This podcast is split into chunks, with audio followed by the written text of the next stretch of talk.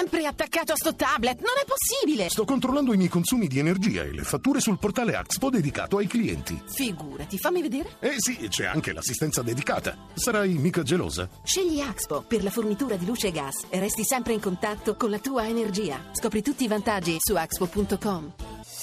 Voci del mattino. Abbiamo parlato fin qui di migranti che muoiono in mare, parliamo adesso di immigrati al centro di una vera e propria caccia all'uomo. E quanto sta avvenendo ormai da qualche giorno in Sudafrica dove è in atto quella che si può definire a tutti gli effetti una guerra fra poveri. Government continues to work closely with foreign missions in South Africa to ensure that displaced persons receive all necessary support. Perpetrators are being arrested il governo continua a lavorare a stretto contatto con rappre- le rappresentanze straniere in Sudafrica per assicurarsi che le persone sfollate ricevano tutto il sostegno necessario, dice il ministro degli interni di Pretoria, Malusi Gigaba.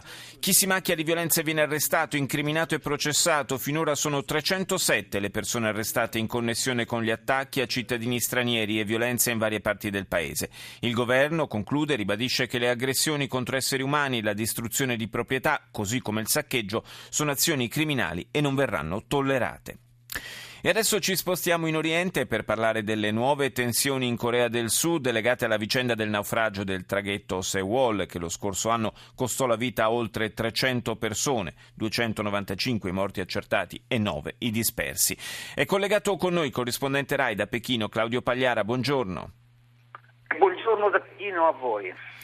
Claudio, dunque una vicenda che in occasione del, dell'anniversario eh, appunto del naufragio del traghetto ha riacceso l'attenzione in eh, Corea del Sud, ci sono state manifestazioni e la reazione del governo, insomma delle autorità è stata abbastanza eh, forte diciamo. Ebbene sì, bisogna ricordare che è stata una tragedia per la Corea del Sud di proporzioni eh, mai viste in precedenza, un, nel, nel, traghetto eh, che vanno anche al di là del numero di vittime altissimo, oltre 300, eh, ma a creare dolore nel dolore eh, cioè che queste 300 vittime quasi tutti erano eh, studenti in gita eh, scolastica. la tragedia ha messo in luce una serie eh, di eh, inefficienze del sistema di trasporto eh, su nave eh, della Corea, eh, il traghetto era sovraccarico, eh, c'erano passeggeri che non erano neanche stati registrati.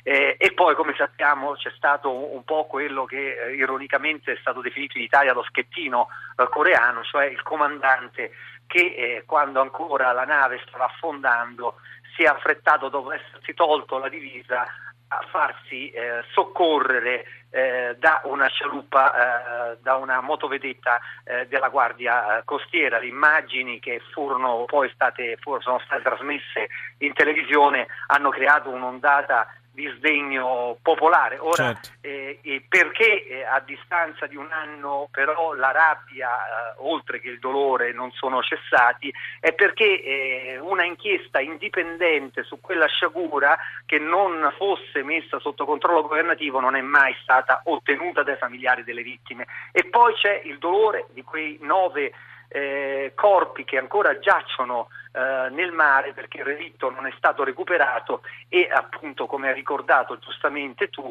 eh, nove eh, persone mancano all'appello eh, i familiari chiedono che venga fatto questo sforzo eh, la, finanziario di recuperare il relitto. La Presidente sì. sudcoreana mi sembra che ieri si sia un po' sbilanciata in questo senso. Sì, ieri ha promesso effettivamente che eh, le operazioni cominceranno, anche se costose e difficili, cominceranno qua, quanto prima, ma certamente eh, la reazione della polizia del giorno precedente a cui facevi accenno è stata eh, molto dura perché la, una manifestazione piuttosto nutrita, 10.000 persone, ha tentato di raggiungere il palazzo eh, presidenziale a Seoul ed è stata respinta con gli idranti.